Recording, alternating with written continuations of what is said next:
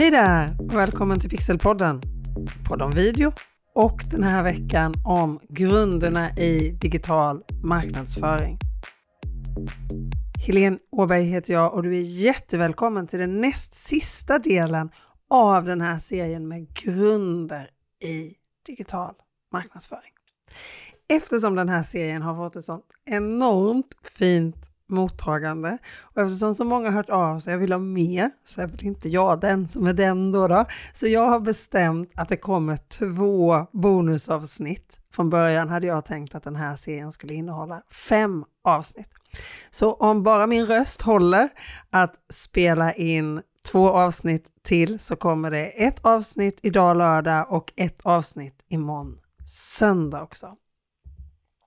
Idag kommer det handla om att göra mer av det som fungerar. När du hittar din målgrupp som vi pratade om i första delen och som du har guiden på pixelhouse.se ideala tittare som hjälp att ta fram. pixelhouse.se ideala tittare är adressen för att ladda ner den här guiden om du inte redan har gjort det. När du har tagit fram den så skapar du förstås innehåll utefter det du lär dig om din målgrupp där. Men alla inlägg, alla texter, alla bilder, alla videos kommer ändå inte landa 120% rätt. Men chanserna ökar ju såklart ju mer du känner din målgrupp och alla de gånger det går bra, det är de vi ska ta tillvara och göra mer av. Och en sak som är så bra med just digital marknadsföring, det är ju att allt är mätbart. Men, det finns alltid ett men och nu viftar jag med ett varningens finger. Det kan också vara ett hinder. För det är lätt att titta på fel saker och när man fokar på fel saker och gör mer av det som är fel så gör man ju ännu mer fel och mindre rätt. Och Det är lätt att hamna i det som brukar kallas vanity metrics, alltså fåfänga mätvärden, siffror som ser fantastiska ut på ytan men som inte ger något större resultat för dig och ditt företag. Alltså sådana här siffror mår ju fåfängan jättebra av. Men det gör ingen skillnad på riktigt. Och gör vi för mycket av det här innehållet, då kan vi ju jobba precis hur mycket som helst utan att få något resultat alls. Och det är ju inte det vi vill göra, eller hur? Om vi tittar oss blinda på antal likes, antal views, alltså hur många gånger någon har gillat eller tittat på våra inlägg på sociala medier till exempel, så kommer vi göra mer av sånt innehåll som får mycket gilla och mycket tittning. Men är det rätt tittare du får? Är det rätt personer som har gillat ditt inlägg? Och det är precis samma sak som gäller på hemsidan. Om du har ett blogginlägg eller en sida på din hemsida som får massor med besök, konvertera den. Alltså, ger den dig också kunder? Nu ska inte allt material vi publicerar ge oss kunder direkt, men det är ju det som sen är slutmålet, eller hur? Och visst, man kan säga så här, ju fler som ser din sida eller ju fler som ser ditt inlägg, ju mer ökar chansen att du hamnar framför ögonen på rätt personer. Men det är inte alls säkert att det händer. Och när vi nu har möjlighet att mäta så mycket så ska vi ju ta den möjligheten. För jag gillar att jobba smartare istället för mer. Work harder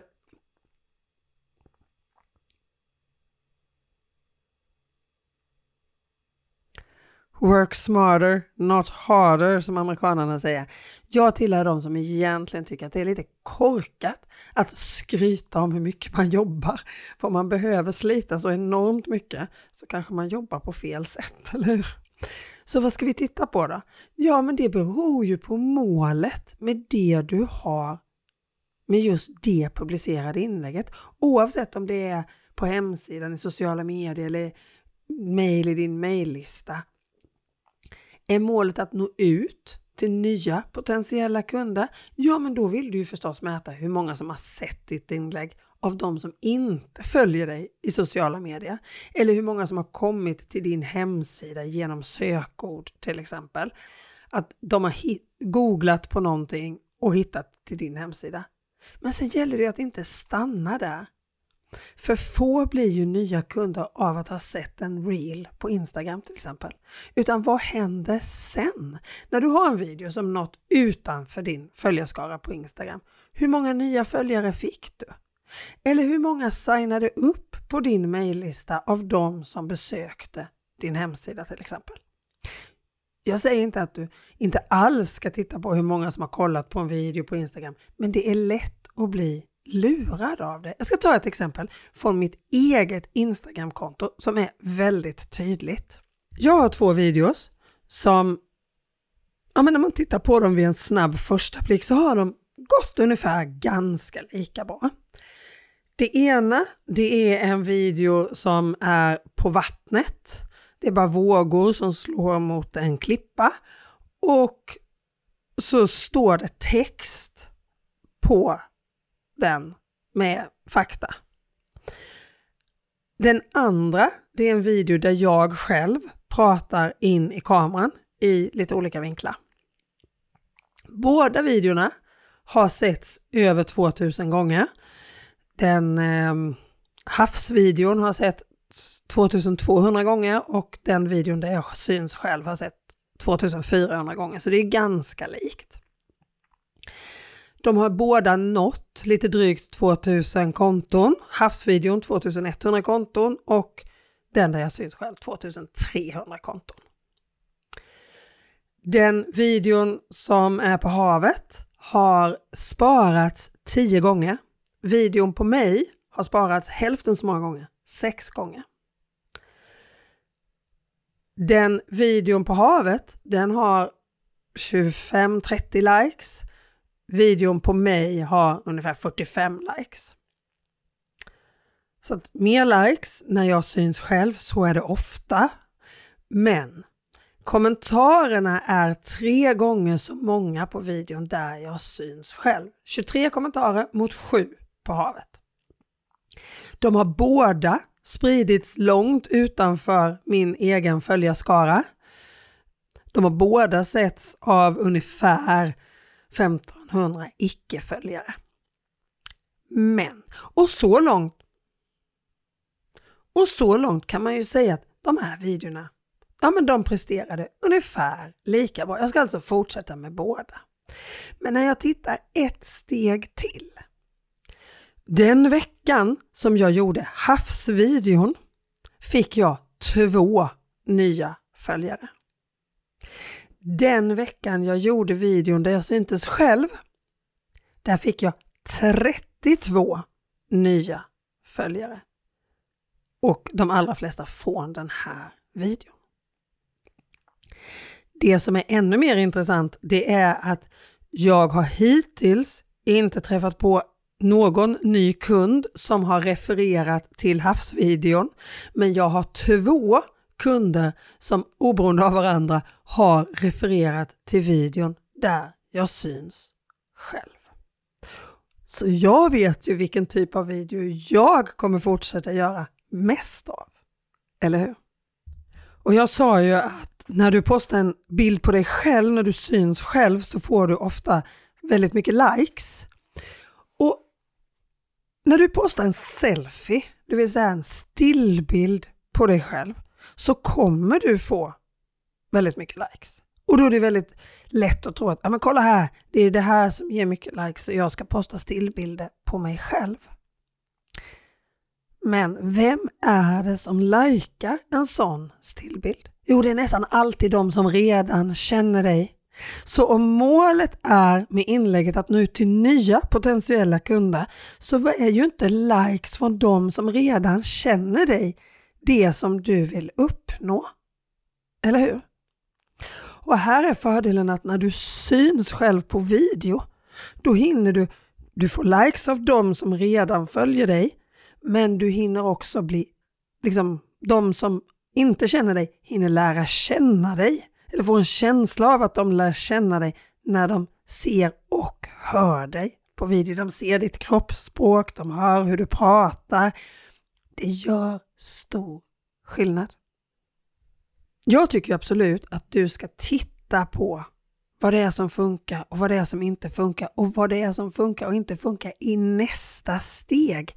För det är inte alltid så som det ser ut vid en första anblick.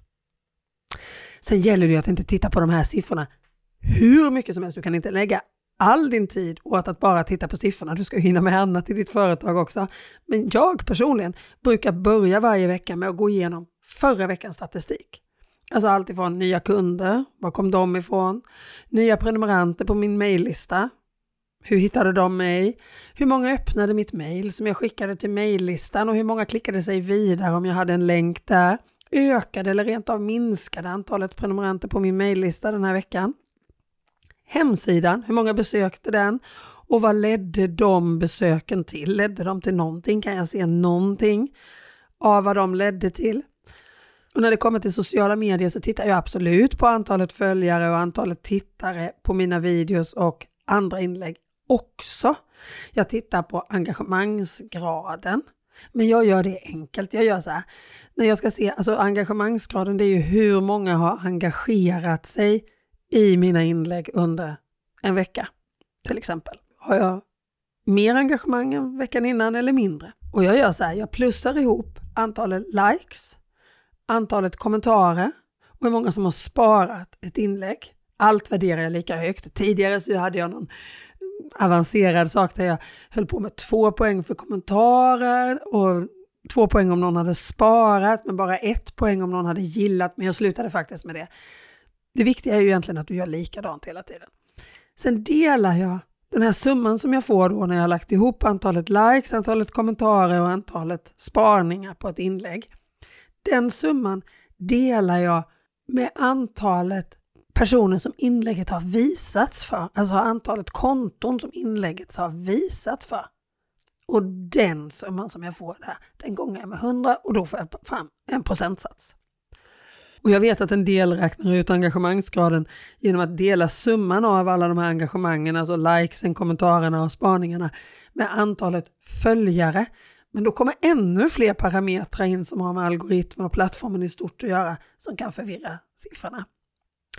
Jag tittar hur många som har besökt min profil och jag tittar på min hemsida om jag har en aktiv landningssida. Just då hur många kommer från de olika sociala medierna till den sidan. Men sen kollar jag inte så mycket mer sådär allmänt utan regelbundet så är det det här jag tittar på. Men sen går jag ju in och tittar på specifika saker och tittar på mer. Som till exempel med den här havsvideon och videon där jag syntes själv. Men ska du kunna mäta resultatet av din marknadsföring så är det viktigaste av allt att du har satt upp tydliga mål med ditt arbete så att du mäter rätt saker. Så jag skulle säga att du ska gruppera din marknadsföring efter att nå ut till nya potentiella kunder, att engagera de som har hittat dig, att konvertera de som har hittat dig till att bli kunder och att få kunderna att komma tillbaka. Då har du fyra olika mål. Nå ut, engagera, konvertera, komma tillbaka. Jag pratade ju om fåfänga förut. Och det är ju ingen gång som fåfängan mår så bra som av kunder som återkommer, eller hur?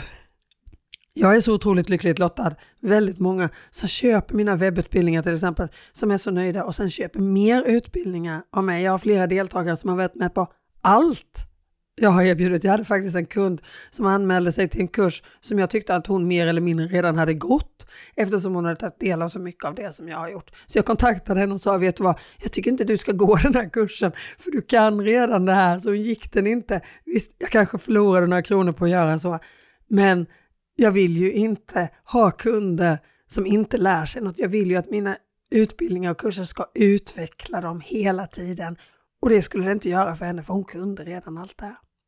Men det var inte det vi skulle prata om i det här avsnittet utan det här avsnittet handlar om att hur du kan göra mer av det som fungerar. När du har tagit reda på och tittat på siffrorna för dina inlägg eller din hemsida eller din landningssida eller din, dina mejl som du skickar. Så kolla vad var det som fungerade. Det är så lätt att fastna i vad det var som inte fungerade. Och ibland kan jag känna så här, strunta i det och titta på vad det är som verkligen fungerar och sen gör mer av det.